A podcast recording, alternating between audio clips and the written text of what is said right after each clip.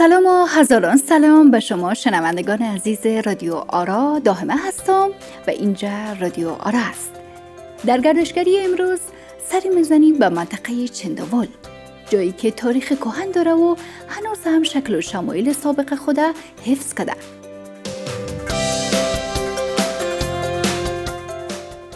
وقتی با بالا نظر می‌کنیم کوه چنداول با نماد تاریخی دیوار زنبورکشا به نظر می‌رسه که اینک اما هزاران خانه حتی تا آخرین نقطه بلندی ای کوه ساخته شده.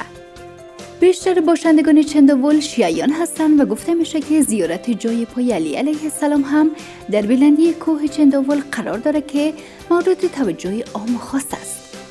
کوچه کردها یا قرتا قلعه هزاره ها کوچه جعفریه کوچه باغ قاضی همه و همه همون ابهت تاریخی خود حفظ کرده و با خانه های گلی و قدیمی که داره تاریخ را زنده می‌کنه و هزاران حکایت را به همراه داره.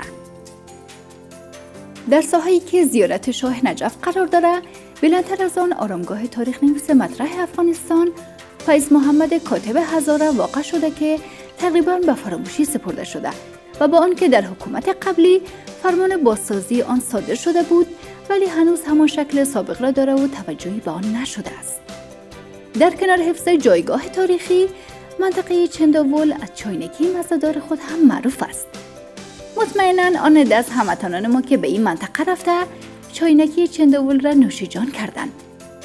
در دوره ای که غذاهای مدرن غربی و شرقی در رستوران های کابل رونق پیدا کرده اما غذاهای محلی افغانستان از رونق نیفتاده و هنوز هم علاقمندان خود را دارد از جمله همین چاینکی که شاید هزاران هزار مشتری داشته باشد.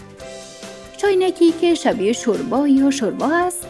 از گوشت گوسفند دنبه سیر یا پیاز تهیه میشه یکی از جاهایی که چاینکی مزهدار داره همین منطقه چنداول است که به سبک قدیمی و سنتی با چوکی های ساده و و مشتریانش غذا میته و به دهانتان نیفته ولی وقتی چاینکی رو میاره نون خشک داخل شوربایش تر می‌کنی و با تندی و تلخی که داره به به. عجب لذتی می‌بری.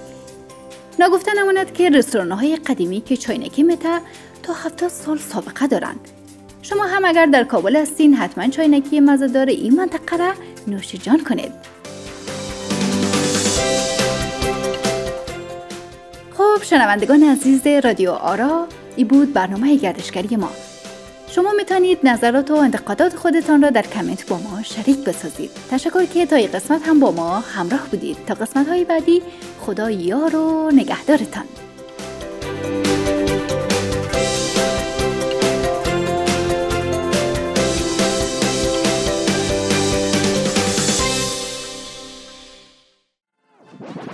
رادیو آرا